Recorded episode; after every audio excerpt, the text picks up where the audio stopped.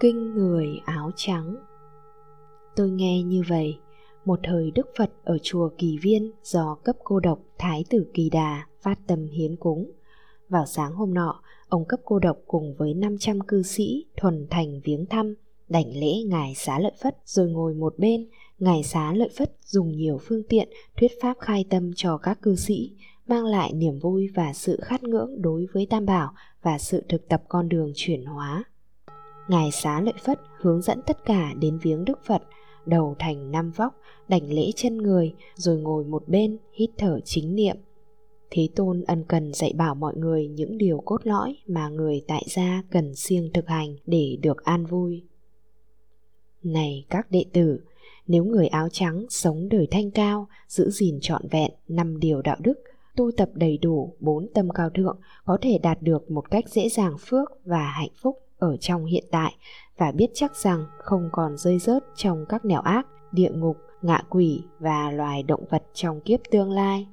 Đồng thời, người ấy đã được chắc chắn dự vào dòng thánh ở quả thứ nhất.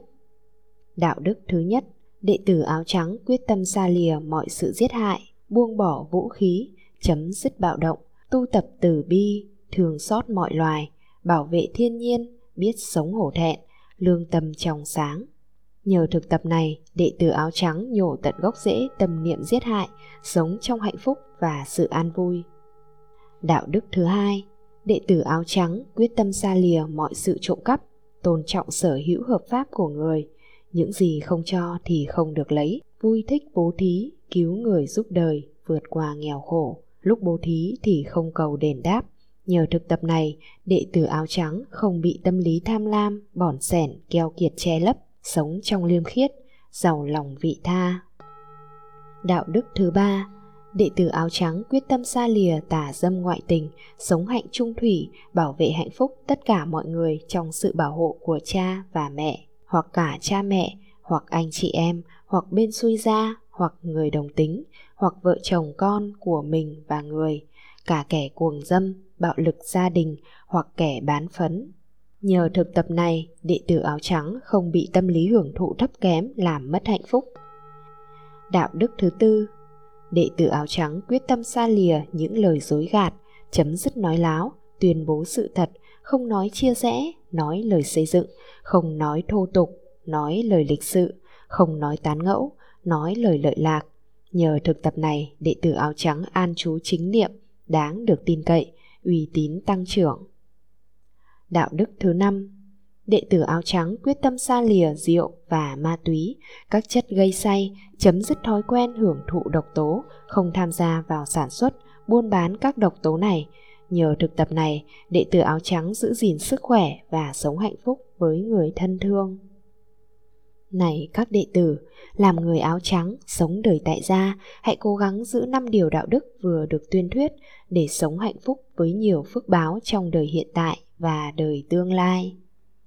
Này các đệ tử, hãy lắng lòng nghe Như Lai giảng dạy phương pháp đạt được 4 tâm cao thượng trong hiện tại này, một cách dễ dàng với nhiều giá trị. Tâm cao thượng 1. Đệ tử áo trắng quán niệm Như Lai là bậc giác ngộ không còn dính mắc, bậc minh hạnh túc, là bậc thiện thệ, bậc thế gian giải, bậc vô thượng sĩ, điều ngự trượng phu, là thiên nhân sư, là Phật, Thế Tôn. Nhờ quán niệm này, vọng tâm dục niệm thảy đều tiêu diệt, không còn yếu tố bất thiện, úy nhiễm, sầu khổ, lo âu ảnh hưởng chi phối. Nhờ quán tưởng Phật, tâm được lắng trong, đạt an vui lớn.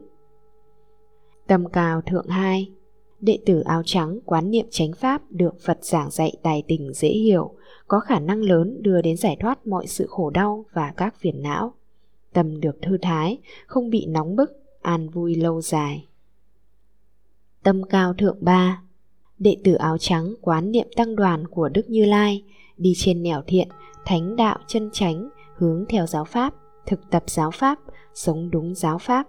Có vị đã chứng quả A-la-hán, quả A-na-hàm, quả Tư-đà-hàm, quả Tu-đà-hoàn, hoặc đang trên đường đạt các quả ấy. Tăng đoàn gồm đủ 4 đôi, 8 bậc, thành tựu đạo đức, thiền định, trí tuệ, giải thoát cũng như tri kiến giải thoát. Thánh chúng như thế đáng được tôn kính, phụng sự, cúng dường, là ruộng phước tốt cho đời gieo trồng. Tâm Cào Thượng 4. Đệ tử áo trắng quán niệm giới luật được Phật giảng dạy không có khuyết điểm, không bị tì vết, không bị nhơ uế, có khả năng lớn bảo hộ đạo đức, giúp người giữ giới an trú vững chãi trong cảnh giới Phật. Giới này thanh cao vốn được hiền trí khen ngợi, tiếp nhận, thực tập, truyền bá.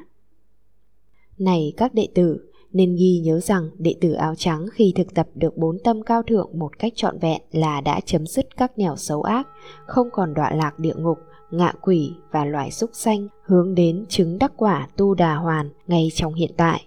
Người đệ tử ấy đi về nẻo giác, chuyển hóa phiền não, thành tịnh thân tâm. Qua lại tối đa 7 lần sinh tử trong cõi trời người là có thể đạt giác ngộ, giải thoát, không còn khổ đau.